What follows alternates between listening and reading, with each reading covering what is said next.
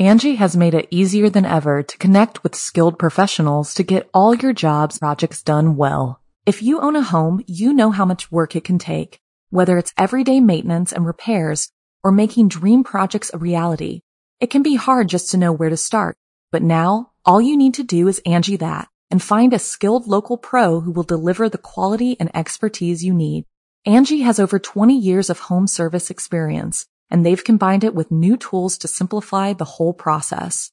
Bring them your project online or with the Angi app, answer a few questions and Angi can handle the rest from start to finish or help you compare quotes from multiple pros and connect instantly, which means you can take care of just about any home project in just a few taps. Because when it comes to getting the most out of your home, you can do this when you Angi that.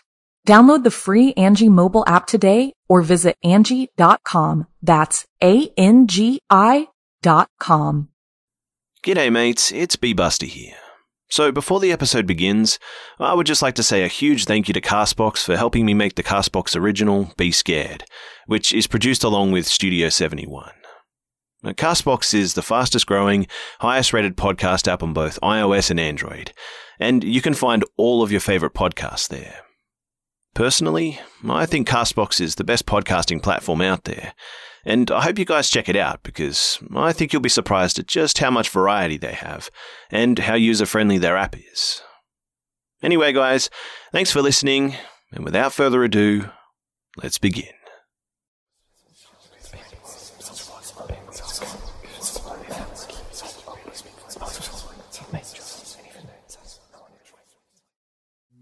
I'm a cop and I keep getting called out to the same house. Part 3 by Barkles 52.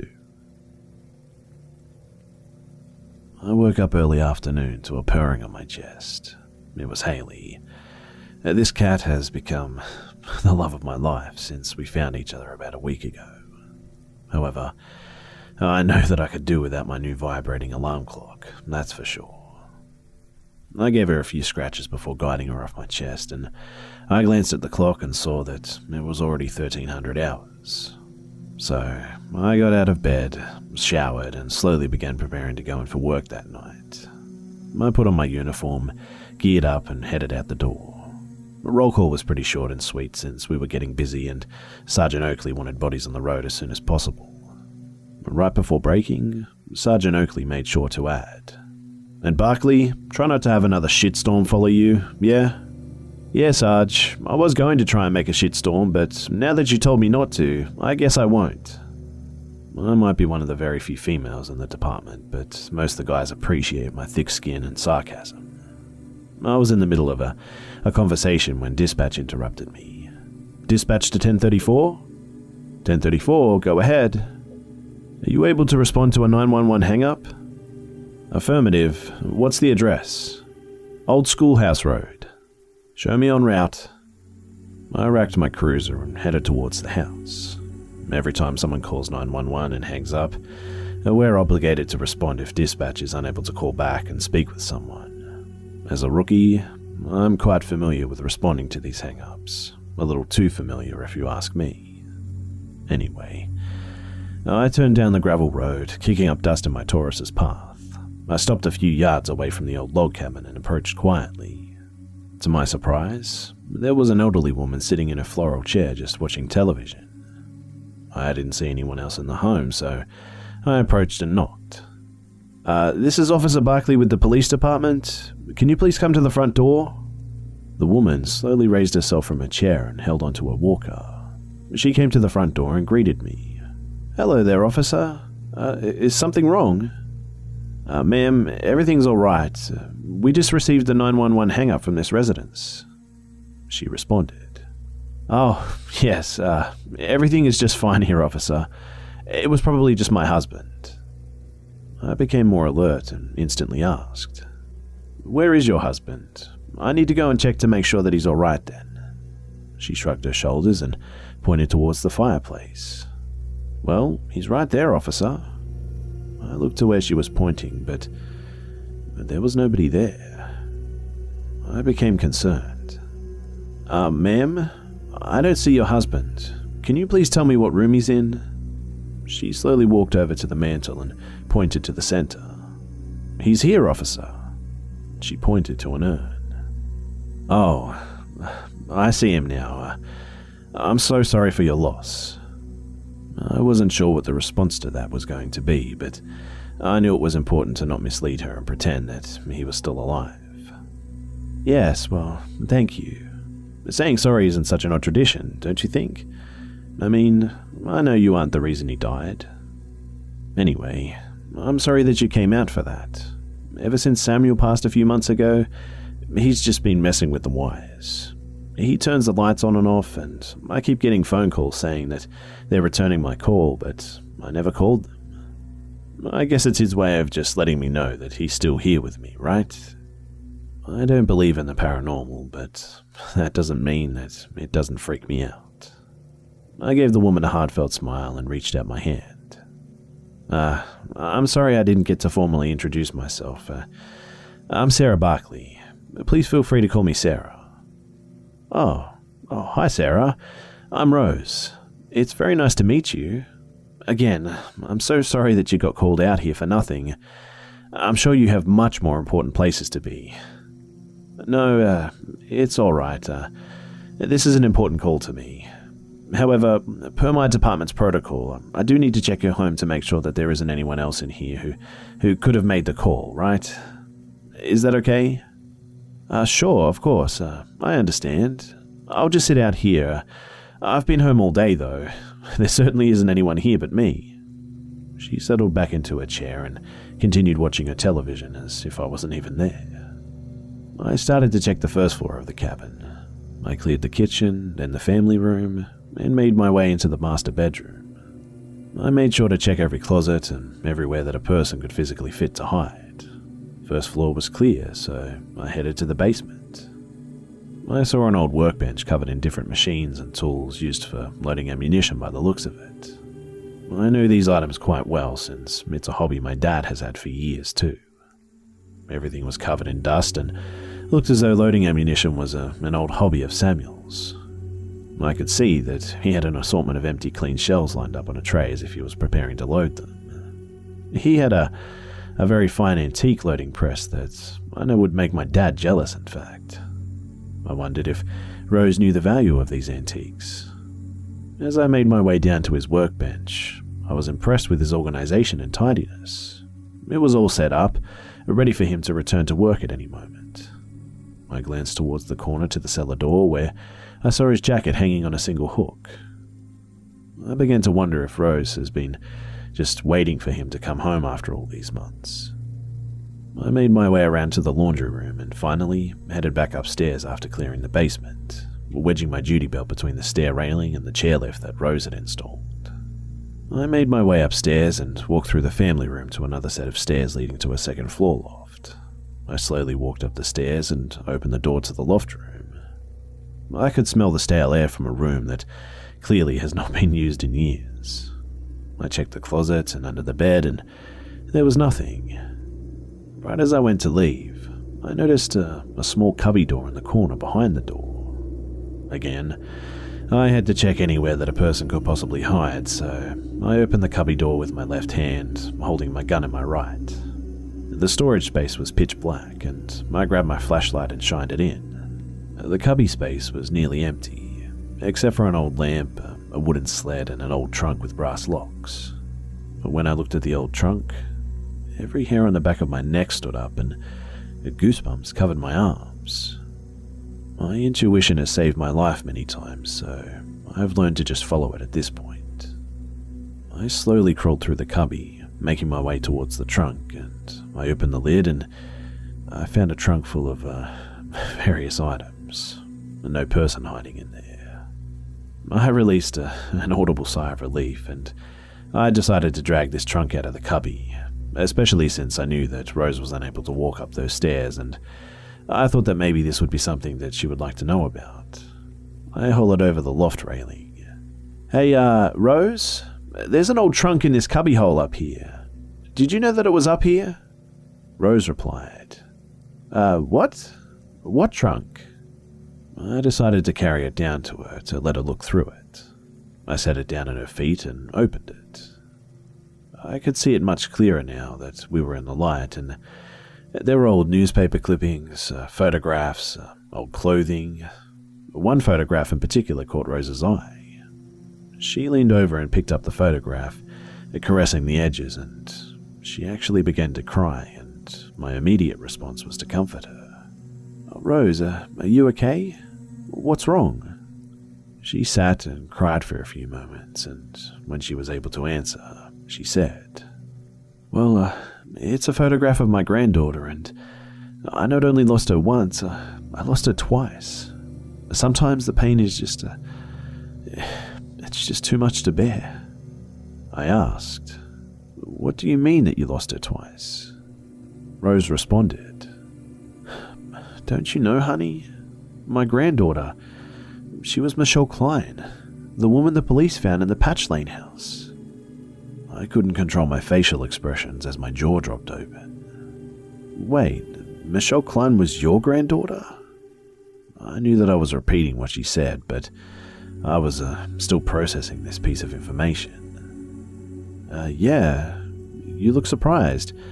Were you one of the officers who found her? Oh, Rose, yeah, I was. Um, I'm really sorry for your loss. I guess I always thought that she was more of a transient and just had no idea that she had family left in the area. Well, I think I am the only family left here. Michelle's children went to live with her aunt and my daughter down in Maryland after we believe that she died 20 years ago. I knew Michelle's children were in Maryland because the US Marshals told me that they were going to drive down personally to notify her children and tell them how their mother was in the witness protection program all these years. I had just so many questions, though, for Rose now, but I tried to pace myself. What was your relationship with Michelle like? Well, she was less like a granddaughter and more like a daughter to me, really. I love Michelle's mother very much. Uh, she is my daughter, but uh, she has her flaws, that's for sure. She became heavily involved with the Catholic Church when she married Michelle's father. So, when Michelle came home and told them that she was pregnant and going to be raising a child alone, they kicked her out of their house, and I don't think it was even six months before they ended up moving out west to be closer to Alan's family. Alan? Oh, yeah, that's uh, Michelle's father. Oh, sorry. So, what did Michelle do when they kicked her out then? She had nowhere to go. Samuel and I took her in and helped her through her pregnancy. It wasn't too long after the first one was born, too, that she was pregnant again. We let her stay through her second pregnancy as well, and then the, uh, the accident happened. What accident? Well, uh, Michelle was driving down the road to work. Uh, she was a waitress, and uh, she got hit head on by a, a drunk driver. She was uh, seven months pregnant, and we didn't know if either of them was going to make it. I think that that night must have just taken years off of my life. I cringed as the scene of the accident ran through my mind. Wow, that must have been really terrifying. Yes, uh, it was, Rose replied. As I'm sure you can figure out, uh, they both made it. Uh, they performed an emergency cesarean section, and Michelle suffered a, a severe brain injury, but uh, with therapy and the right doctors, she made a full recovery. I was dying to know how Michelle ended up at Patch Lane, though, and so I asked. So, when did she move out of your home? Oh, uh, let's see, uh, probably about, I'd say 10 months after the accident. I know it wasn't a full year yet. She ended up starting her own business and made more than twice what she was making as a waitress. Being that this was such a small town, everyone knows who owns each local business, and I was surprised to hear that Michelle started her own business. I mean, I had never heard of a business. Uh, what business did she start? Rose's eyes widened slightly and she inhaled deeply. Well, now, uh, that's an interesting story that might take us a while. I was so engrossed in Rose's information that I leaned in closer. Well, I have some time. All right, well, after Michelle's accident, she didn't feel the same. She started experiencing uh, strange things that no one could explain. I wasn't sure where Rose was going with this. You mean like medically? Uh, no, uh, not like that. Uh, She started having uh, thoughts, memories like thoughts. They weren't real memories and had never happened to her. She would be confused on why she just randomly had that thought, and then within a day's notice, her vision would come true. This conversation was not going where I thought it was. However, I was still intrigued, and I could tell Rose felt embarrassed because she knew how it all sounded. But she continued. I know how this must all sound, and if it weren't for seeing it with my own eyes, I wouldn't have believed it either. I couldn't help myself, and I asked, What exactly did you see with your own eyes? Oh, I'll never forget her first vision. We were all in the family room just playing cards and unwinding since she just got home from work. Out of nowhere, she just started crying. At first, I thought it was hormones since it wasn't long after her second child. She said that she didn't know why she was crying, but quickly she started rocking back and forth in her seat. And she just kept repeating, No, no, this isn't happening. This isn't real. I started crying just at the sight of her, and Samuel had no idea whether he should console her or sit back. He just kind of stared in disbelief. I held her for nearly 20 minutes until she could finally speak. She said that someone that she loved was dead. I assured her everything was okay, but she just kept saying, Someone's dead. At this point, I had goosebumps up my arms. So, what happened? Well, we finally got her to calm down and we just put her to bed. It wasn't even 7am when we woke up to the phone ringing, and Samuel answered it, and I'll never forget his face. I've never seen just so much pain in his eyes at that very moment. He slowly lowered the phone and grabbed my hand, and I asked him what was wrong, and he told me that Mary, Michelle's sister, overdosed last night. I had no words and no response. Suddenly, everything around me just felt more vivid. The rain outside sounded like it was knocking on the window to come inside. I didn't even notice that it was raining until now. I stared at Rose's face and could see every line on her forehead, every wrinkle on her cheek, and I noticed my breathing slowed. I don't even believe in this stuff, but I felt almost frozen in time as I absorbed everything that Rose was telling me. Rose took a sip of her glass of water and didn't let the silence bother her.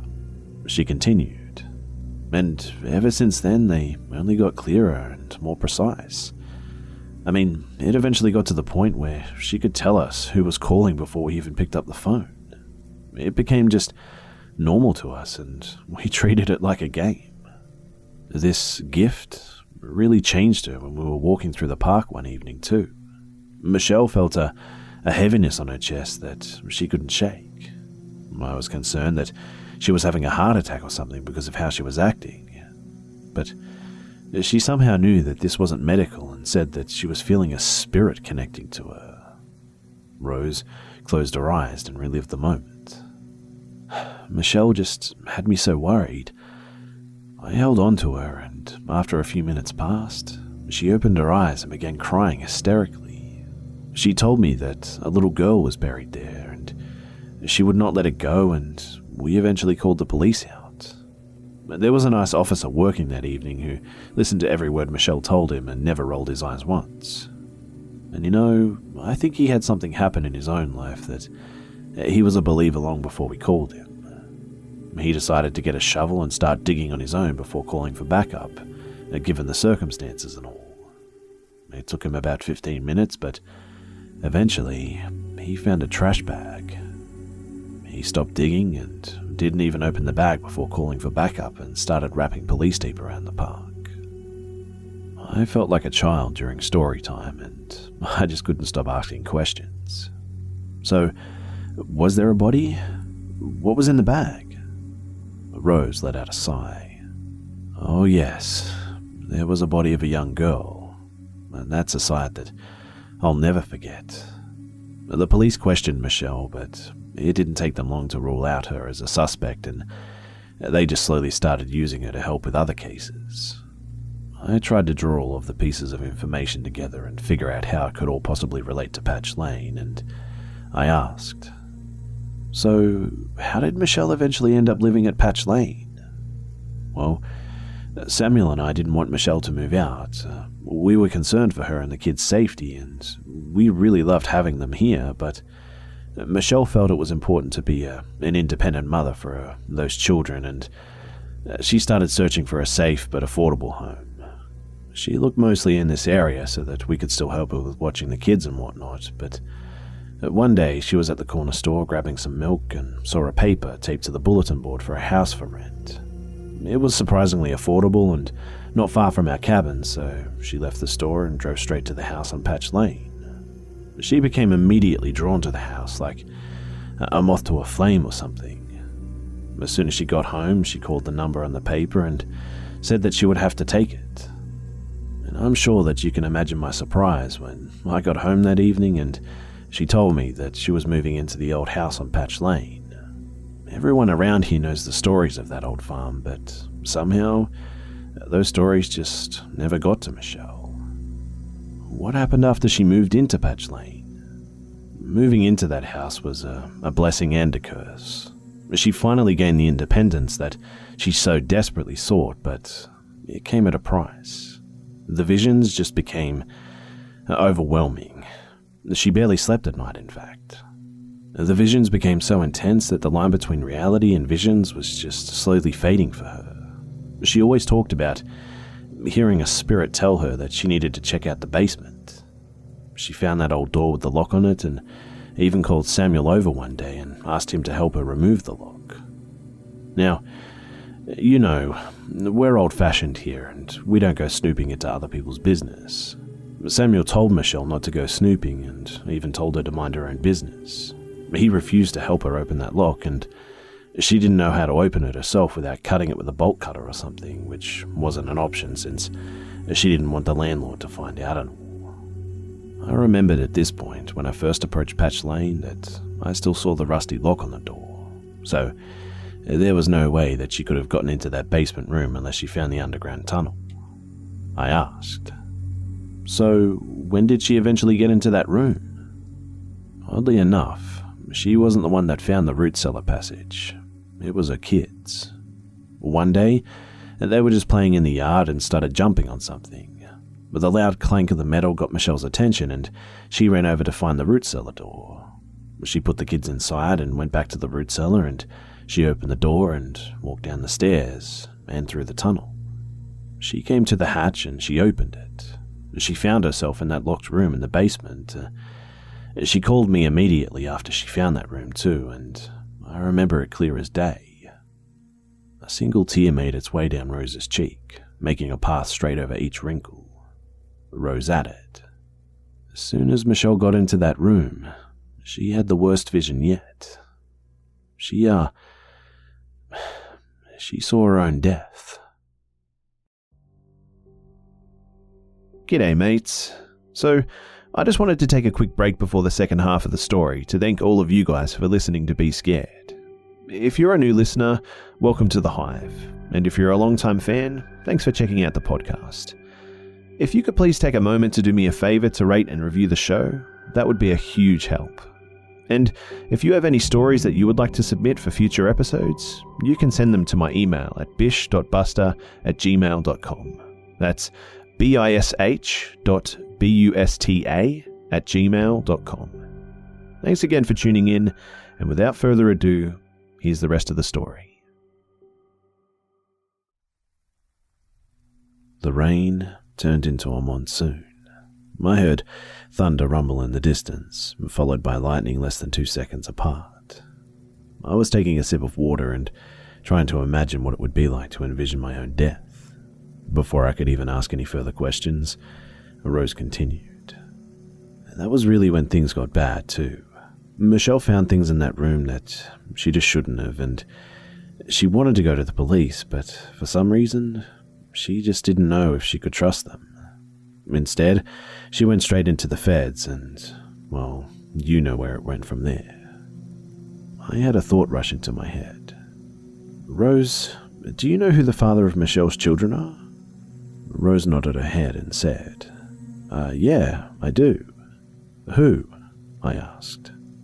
Rose took a deep breath. He was a, a cook at the restaurant Michelle worked at. He would force himself on her, and she just didn't say no. That job was the only thing that she had for quite some time, and she worried that if she said anything, that she would end up being the one in trouble. In a town this small, there just weren't that many jobs for her to choose from. My heart ached for Michelle. I can't believe that she had to go through that. Oh, Rose, I'm so sorry. That must have been so hard for her.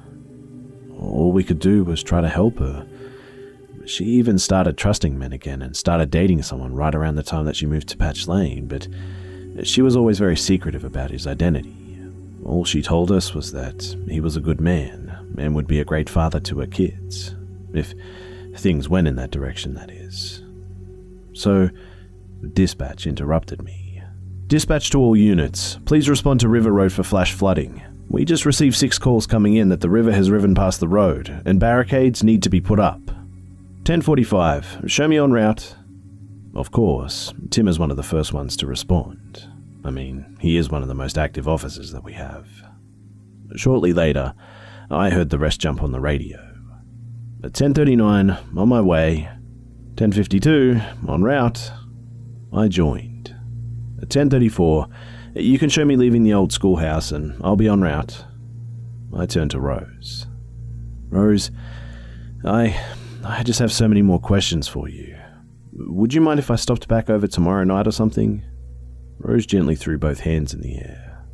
Oh, of course. You're welcome to come back here any time you want, Sarah. I hope you don't think that I'm just some crazy old lady, though. I assured Rose that I believed everything that she told me and would love to come by tomorrow and just talk. She walked me to the door and handed me a hot mug of coffee. You can bring me the mug back tomorrow when you see me, okay? I thanked Rose and headed down the river road to start damage control. It took almost 15 minutes to get there because of how quickly the roads flooded. I arrived on scene and we were all able to barricade the flooded road to prevent any vehicles from falling victim to the rising waters and all that. I was on scene of various flooding incidences until the end of my shift. I was beyond soaking wet, and the first thing I did when I got home was strip naked and take a hot shower. Haley's new thing was to sit on the toilet and watch me the entire time that I shower. At first, I, I thought that it was creepy, but then I started to think that she was just concerned that I was drowning every time I showered because she just looked so concerned as she just sat there. I got out of the shower and gave Haley one of her bedtime treats. I laid in bed scratching her until we just both fell asleep eventually. I woke up to more ringing and my alarm just wouldn't shut off, and then I realized that it was my phone. I answered in a groggy voice. Ah, uh, hello? Hey, Sarah, it's Dad. Uh, I'm sorry, did, did I just wake you? Uh, yeah, but it's fine. Is everything alright? Oh, yeah, yeah, yeah, I'm fine, but, uh, the basement flooded pretty bad here. I was hoping you could stop by here for a few hours before you go back to work tonight just to help me move all of these boxes upstairs. I never say no to my dad. I'm a, a daddy's girl, and we've always had each other's back. Uh, of course, Dad. Uh, I'll be right over, okay? Um, you want me to grab some lunch for us? Uh, pizza? You read my mind, sweetie. I pulled up to my dad's house and carried the pizza inside. He came upstairs and we each scoffed down a couple of slices before heading downstairs to tackle this disaster. He had already done a lot of the heavy lifting by himself, which, of course, I didn't like. Dad, you should have waited until I got here to do all of this. Don't worry, I still saved a lot for you. Can you help me carry up all these cardboard boxes in this corner? Just uh, set them all in the family room, okay? I began carrying the boxes up one by one. I came across one box labeled Teresa and just couldn't help myself but to open it. It was old photographs and clothing of my mum's. My dad saw me going through the photographs and came over and took some from my hands. He sat down and quietly admitted, Ah, I miss her so damn much, you know. Do you realize how much you look like her? Whenever someone tells me that I look like my mother, it's the best compliment that I could ever receive. I don't care about being called pretty or gorgeous, but when I'm told that I look like her, I just can't help but smile. I know, Dad. I miss her too. It's hard to believe that it's been over 20 years now. We talked about old memories and we agreed that we should probably go visit her grave later today to make sure the flooding didn't damage the cemetery or the flowers that we keep around her site. I gathered myself and started carrying more boxes back upstairs. By about the fourth trip up, one of the boxes was so saturated that the bottom broke and items spilled all over the stairs. I started picking up old uniform shirts of my dad's and some sports memorabilia that he had tucked away. When I picked up one of the uniform shirts, a photograph fell out. I picked it up to see if it was another photograph of my mum, and to my surprise, it wasn't. It was a photograph of me when I was about five years old or so, I'd say, standing next to a woman that uh, looked very familiar at a carnival or a fair or something. Within the two seconds my brain was processing who it was in the photograph, uh, my dad came over and snatched the photograph from my hand. What are you doing? He yelled. This was not like my dad at all. I was really confused. Dad, I just. I looked again at the photograph that he was holding in his hand. The wires in my brain, they finally connected. I knew who the woman was in the picture with me. It. It was Michelle Klein.